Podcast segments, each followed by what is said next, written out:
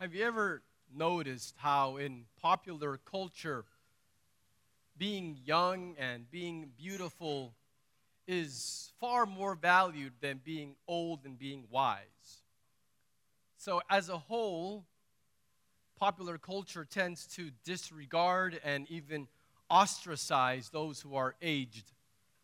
I mean, if you just think about it for a moment, nearly everyone that you see on TV or in the movies or in magazines, they're all young.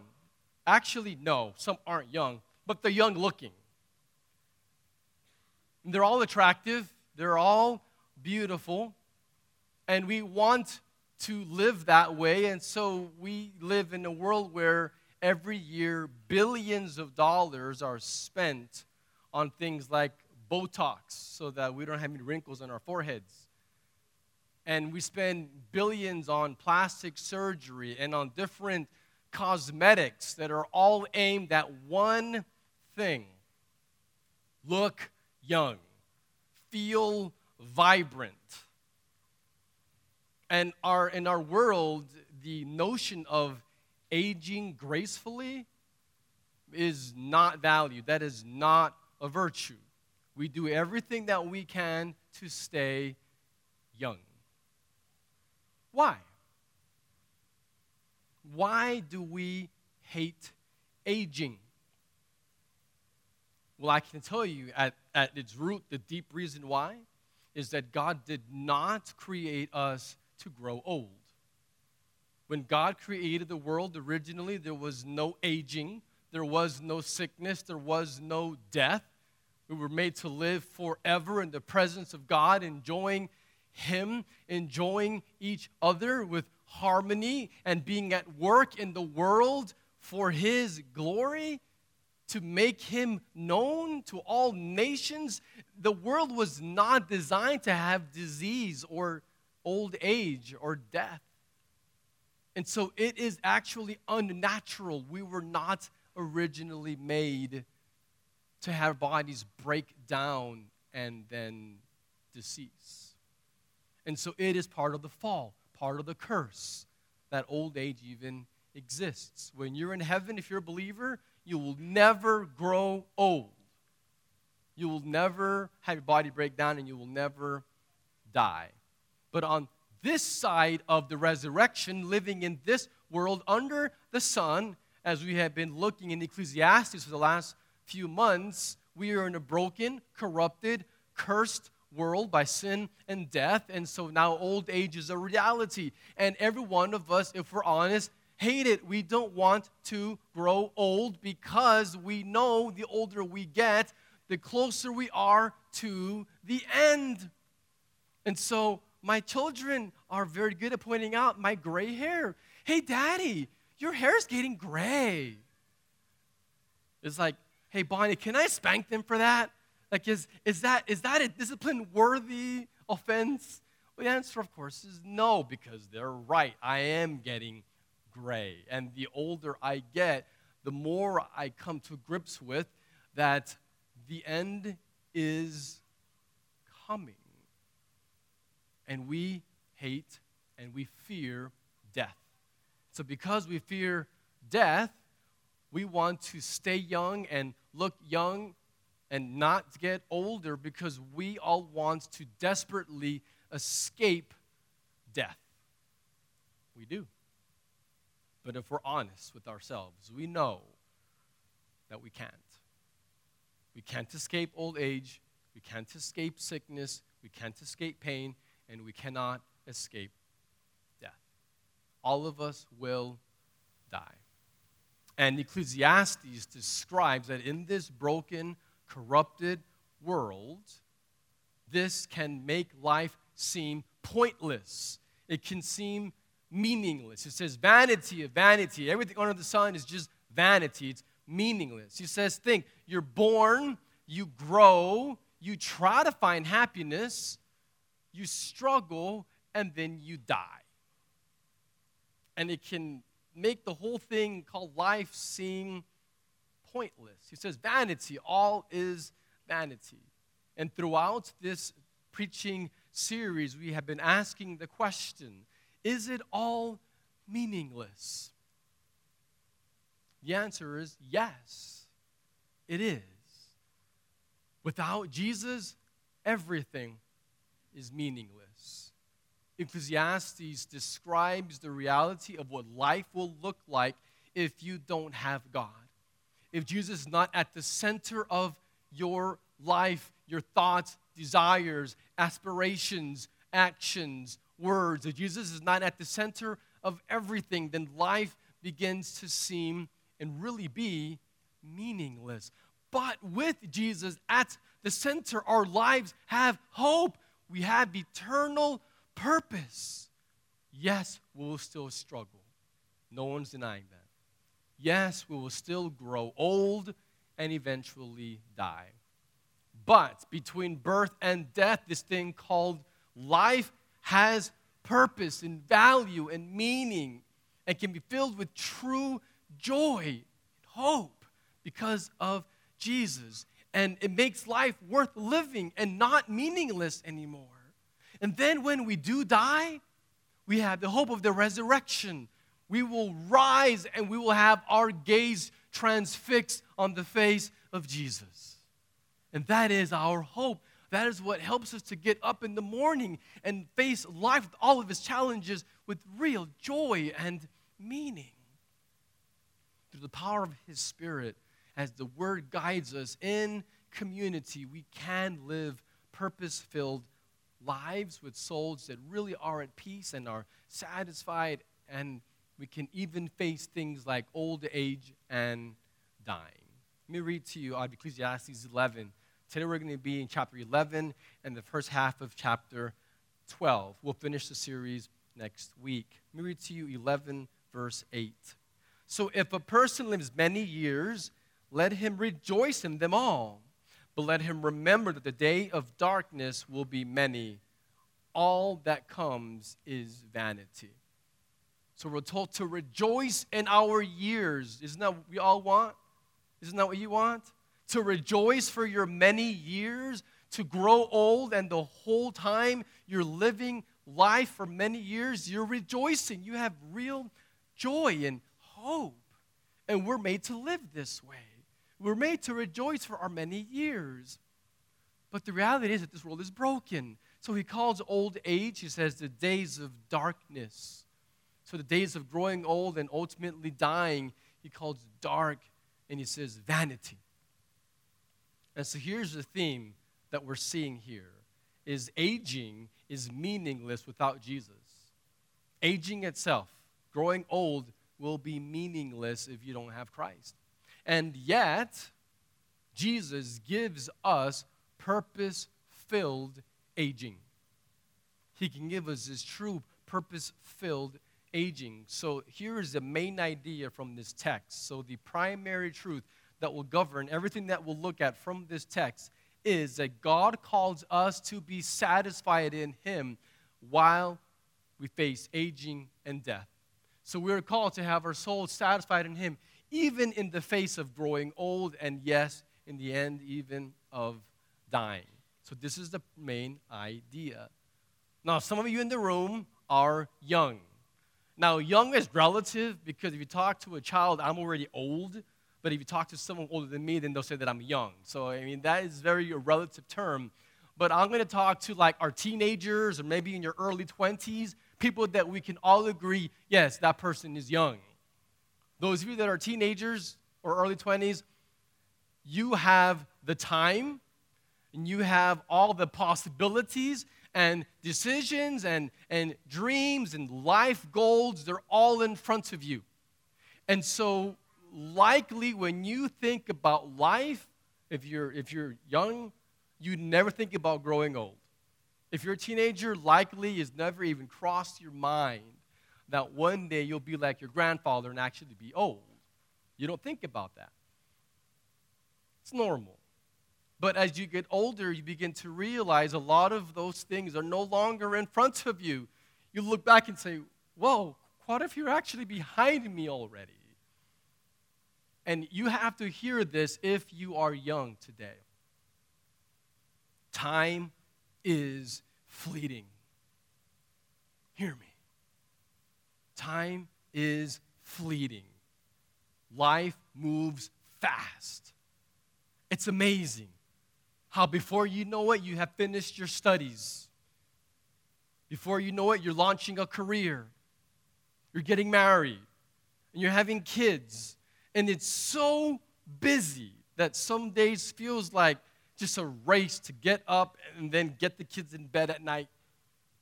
And it's so fast and busy, but then you wake up one day, you look in the mirror, or, or you see the gray coming in, and it just it kind of hits you like, oh man, I'm getting old. Like I, am getting older, and it just happens so quickly. And old age to you may seem so far away. It's not. It's not as far as you think. And God is calling you at any age to consider how you are living. Stop and consider how you are living your life. Don't live your life for brief pleasures under the sun because they will not satisfy, they will disappoint you and leave you enslaved. So this text is just crying out don't waste your life. You only get one.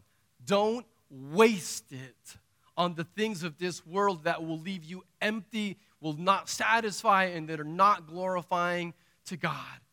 Do not waste it on self focused agendas. Don't do that. God calls us to be satisfied in Him even while we face the reality of aging and death. Now, maybe you're thinking, okay, I want that.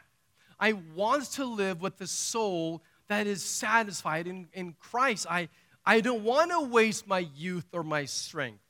I don't want to waste it. I want to glorify God as I grow older. I, I do. Maybe you already are older and you say, Well, I don't want to waste the time that I have remaining, however long God allows that to be. May we together as one people exclaim, I don't want to waste my life. I will not do that. But maybe you have a question on, okay, I don't want to waste my life, but how? How do I live my life like that? How do I do it? How do I live my life in a way that really is soul satisfying for the glory of God, even in the face of old age and dying? Well, I'm glad you asked because Ecclesiastes 11 and 12 give us three conditions three conditions. Now, when I said there's three conditions, I want you to think about this as conditions describing required elements to accomplish desired end. So, required elements that you have to have to get the end that you actually want. The conditions. Let me give you the example of using fire. So, if the, if the end is fire. You want a campfire. You want to go out to the desert and dune bash and then, and then start a fire and eat roasted marshmallows.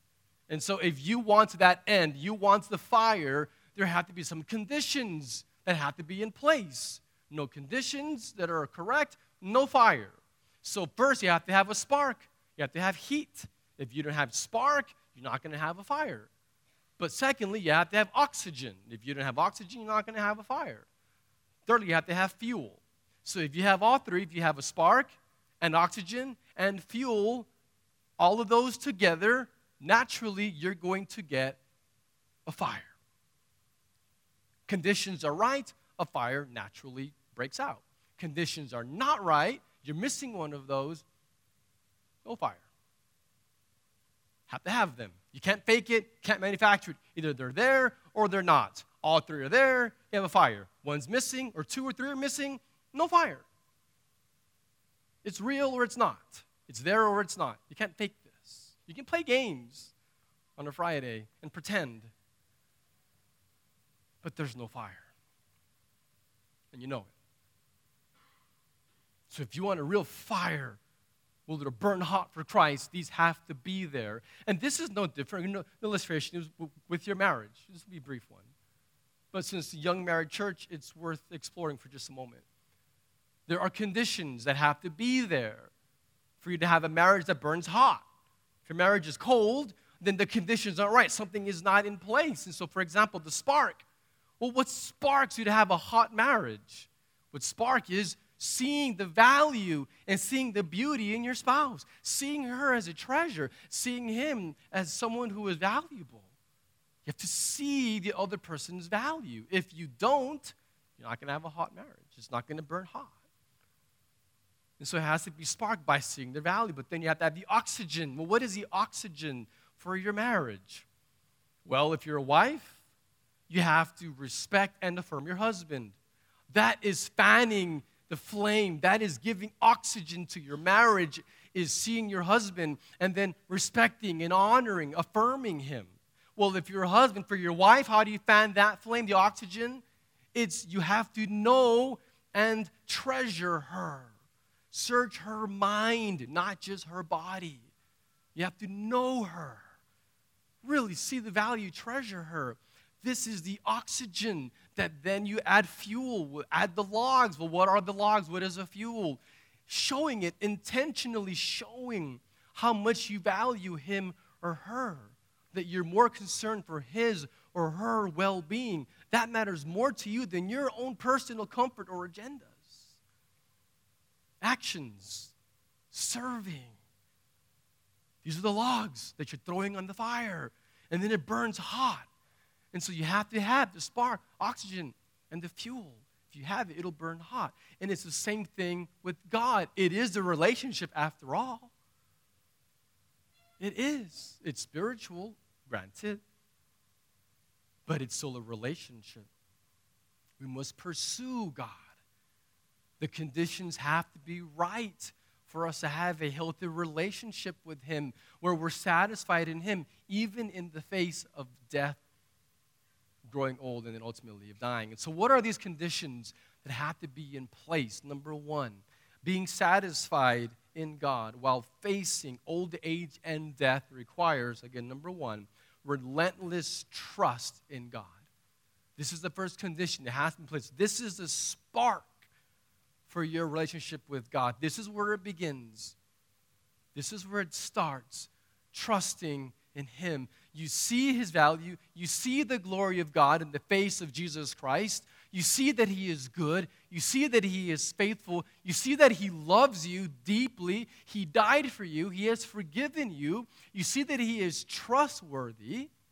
We see all that who He is in Jesus, and then we respond with relentless trust in him. Ecclesiastes chapter 11, verses 1 through 6. Cast your bread upon the waters, for you will find it after many days. Give a portion to seven or even to eight, for you know not what disaster may happen on earth. If the clouds are full of rain, they empty themselves on the earth, and if a tree falls to the south or to the north, in the place where the tree falls, there it will lie. He who observes the wind will not sow, and he who regards the clouds will not reap. And as you do not know the way the Spirit comes to the bones in the womb of a woman with child, so you do not know the work of God who makes everything. In the, in the morning, sow your seed, and at evening, withhold not your hand, for you do not know which will prosper, this or that, or whether both alike will be good. Now, this is poetic, so let's just keep that in mind. This is highly poetic, figurative language. But King Solomon, as God's Spirit inspired him, is describing trusting in God, and he's using agriculture as the example. And so, what the image that you see here is of a man that owns a farm, probably a very large farm, because he collects the harvest. So, he harvests the crops, call it here bread. So he's harvesting his goods, and then he puts them on ships. He says seven or eight. So when he says, put your bread, cast your bread upon the water, what he's describing figuratively, poetically, is putting your cargo, putting your crops that you have harvested, putting them on the ships in the water to send out these ships to go sell your, your product in other lands and your profit won't come back, he says, for many days because you sent it out. And so it could be a long time before the ship comes back with your profit. And there was great uncertainty. That's why it says here that you don't know what disaster may happen. And so the, the, the ships could sink. There could be a storm in the sea. And so your ship never makes it where it's going. And so it says divided by seven or eight. So divided over multiple ships, hoping that you can still sell the majority and make a profit. Now, verses 3 and 4 describe similar context here with agriculture. He says that there's difficult things that you can't control, like bad weather that knocks down trees. And it says heavens emptying out their water. And so, really bad rain that knocks down trees, very terrifying weather, difficult circumstances. As the farmer will look to the wind and he won't sow. And so, he could look and be scared and, and not fulfill his calling. He's a farmer. Farmers sow seeds. But if he's looking at the circumstances that are terrifying, he won't do it. He can be afraid. So, what we're seeing here is that we cannot allow disappointing, frustrating, difficult, or even painful circumstances to prevent us from doing what we are called by God to do. And then in verse 5, it describes this mystery of how God produces life inside of a mother's womb.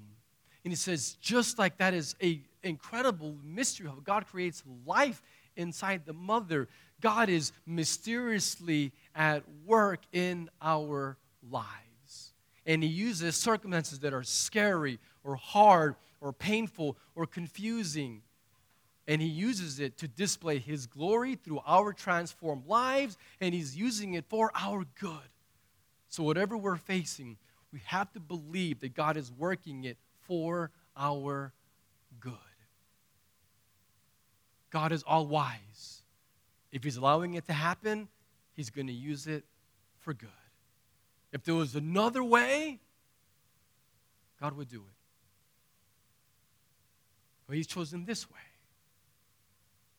This is the only way. This is God's way. And He takes our brokenness and He creates beautiful things in our lives. Verse 6 calls us, therefore, in light of these uncertainties and that which is unknown, but God is at work. He says, He calls us to show trust and don't withhold. Keep planting seeds. Keep doing what you're called to do. He says, Don't give up.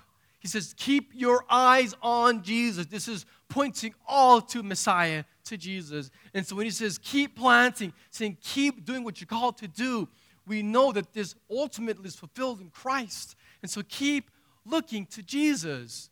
When it's scary, keep looking to Jesus. When it's uncertain, you keep looking to Him.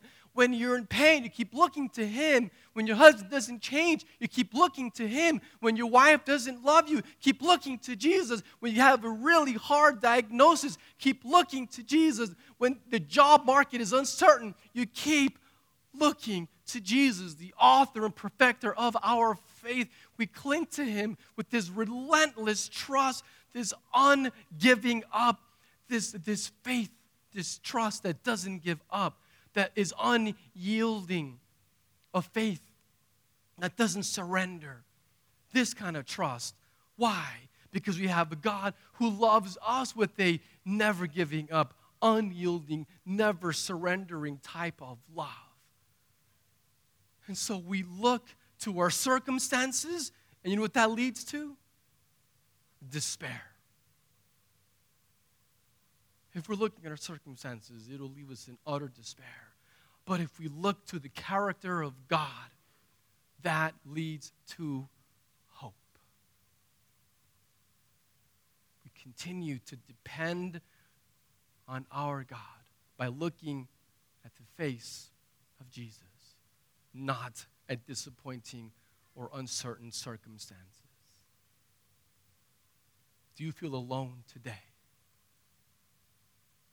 You feel like you're being crushed under the weight of your circumstances? Do you feel like you're just going to be crushed?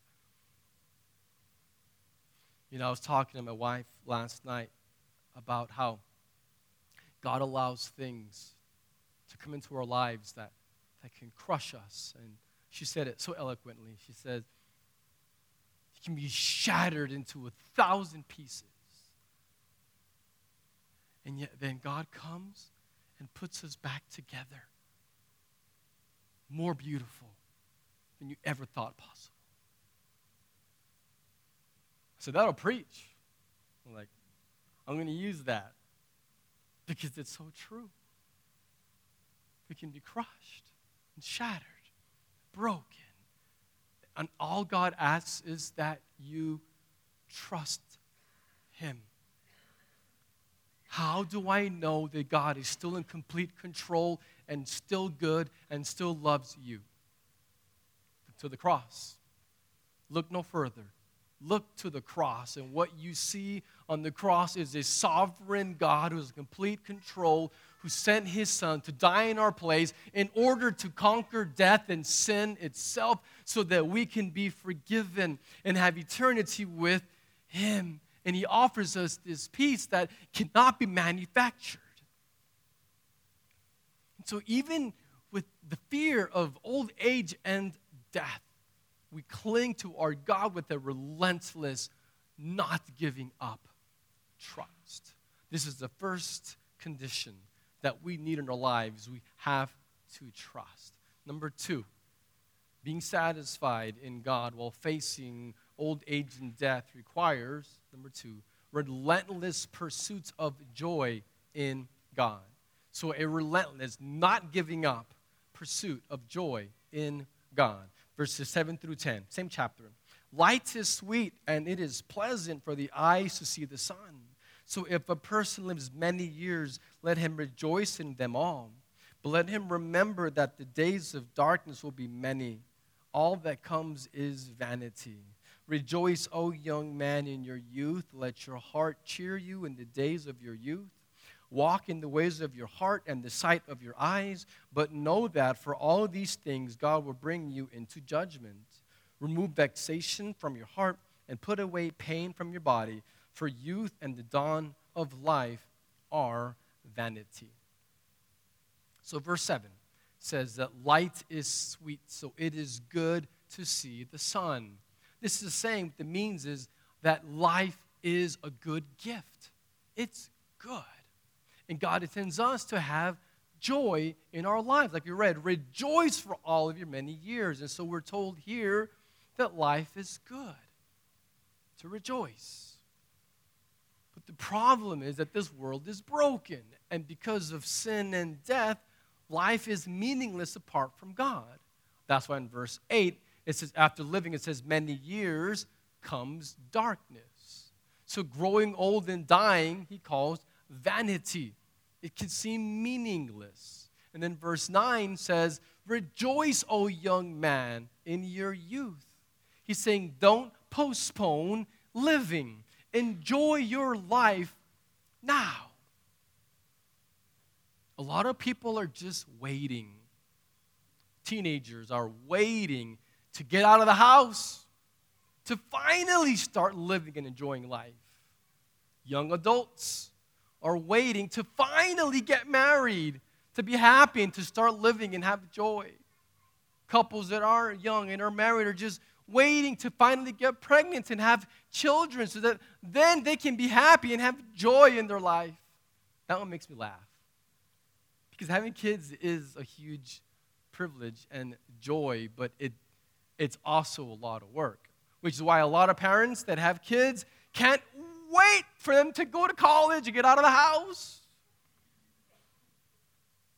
It, the reality is that all these are blessings. Being a teenager is a blessing. Being young, not married, is a blessing. Being married with no kids is a blessing. Being married with kids is a blessing. Having your kids grow up and leave the house, that's also a blessing. They're all, every single life stage that you're in, it's God's grace is there. Enjoy it. Don't live your life looking to the next phase. Don't live your life waiting for tomorrow or what's next. Saying, enjoy your life now, right where you are. Enjoy it. This is God's will. But he says, as you're enjoying, end of verse 9, he says, remember that you're held accountable for how you live and what you enjoy. He says, God will bring you into judgment. There's accountability for how we live our lives. Verse 10 then says that youth and the dawn of life are vanity. So being young and strong in the prime of your life is fleeting. It's quick, it goes, it does not last.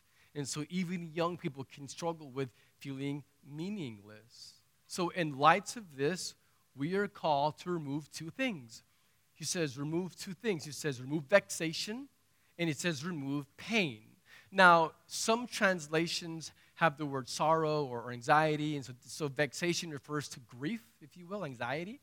Now, the word pain, that one, like the NIV, for example, has the word troubles, and King James and NASB have, have the word evil or, or wickedness. And, and so it's, there's a range of meaning. This word has a range of meaning from pain, evil, troubles. And the reason why is that this word is capturing that we have painful struggles with sin that are very troublesome to us. So the root of this is sin. Sin is painful, is evil, and is troublesome. And so we're seeing here take off anxiety and take off sin. So if you want to remember it, take off sorrow and take off sin. That's what it's conveying here. He says that we're created to enjoy life, we're commanded to enjoy it. But the problem is because of sorrow and because of sin, it robs us of being able to really enjoy our lives. Remember, this all points to Jesus, Messiah. So, the only way to ultimately enjoy life where you can lose your sorrow and you can lose your sin, only possible through Jesus. Only He can do that. And He will complete that when He returns and we are resurrected with glorified bodies, with no more sorrow and no more sin. Until that day comes, we keep trusting Him and we keep pursuing joy in Him. So, a relentless pursuit of joy. Now, let's just be honest. Here's the truth we are all pursuing joy. We can't help ourselves. God has hardwired, He's designed us to pursue joy. We all want to be happy. It's impossible not to. We've been made to want to pursue joy. But the problem is because of our sin, we pursue joy in things under the sun that enslave us and can't satisfy us. So we must pursue this joy in God Himself. And it's the only way to walk in victory and to have our sorrow and our sin lessen. Is never going to be gone on this side of heaven, but we can walk in victory and walk it different and walk in, in integrity and purity. So whether you are young or whether you are old today, ask yourself this Am I relentlessly pursuing joy in God? Because if you're not, you're pursuing it somewhere else. This right here is the oxygen for your soul that allows your, your heart to burn for Jesus, to burn hot, to be a white hot worshiper for Jesus. This is the oxygen that we breathe in Him, His presence, and having our joy in Him. Number three, as we move towards our conclusion, being satisfied in God while facing old age and death. Number three requires a relentless living for God. So, a relentless trust in God, relentless pursuit of joy in God, and a relentless living for God.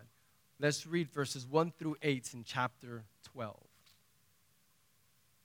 Remember also your Creator in the days of your youth, before the evil days come and years draw near, which you will say, I have no pleasure in them before the sun and the light and the moon and the stars are darkened and the clouds return after the rain, in the day when the keepers of the house tremble and the strong men are bent, and the grinders cease because they are few, and those who look through the windows are dimmed, and the doors on the street are shut. When the sound of the grinding is low, one rises up at the sound of a bird, and all the daughters of song are brought low. They are afraid also of what is high, and terrors are in the way. The almond tree blossoms, the grasshopper drags itself along, the desire fails, because man is going to his eternal home, and the mourners go about the streets.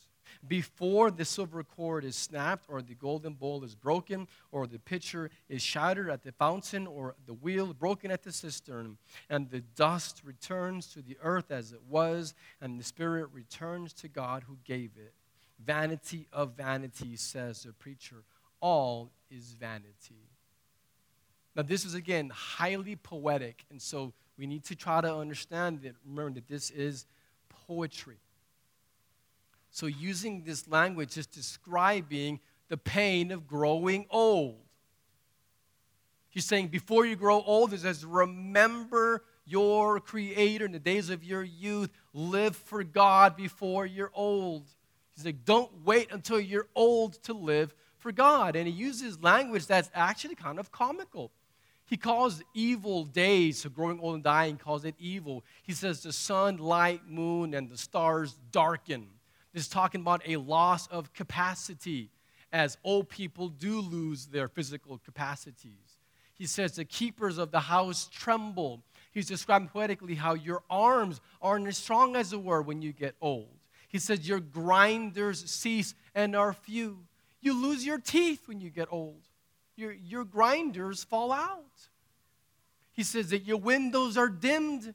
Your windows, your eyes are dimmed. You can't see very well when you get older. He says you rise up at the sound of a bird. Old people wake up really easily. The bird wakes them up. They have a hard time sleeping at night. And he says, afraid of what is high. Older adults tend to be afraid of falling. And so, which is the next point, he says, like a grasshopper drags itself. People that are older tend to not pick up their feet when they walk, they tend to just kind of drag their feet. And that's just because they're afraid to fall. And so, this is not desired, but this is the reality of getting older. And then he says, and desire fails. Even sexual desire begins to fail, and your libido goes down. So, this is not a pretty picture but it's real.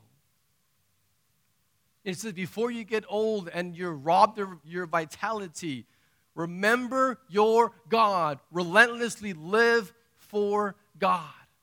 Verses 6 through 8 describe a broken pulley system to get water.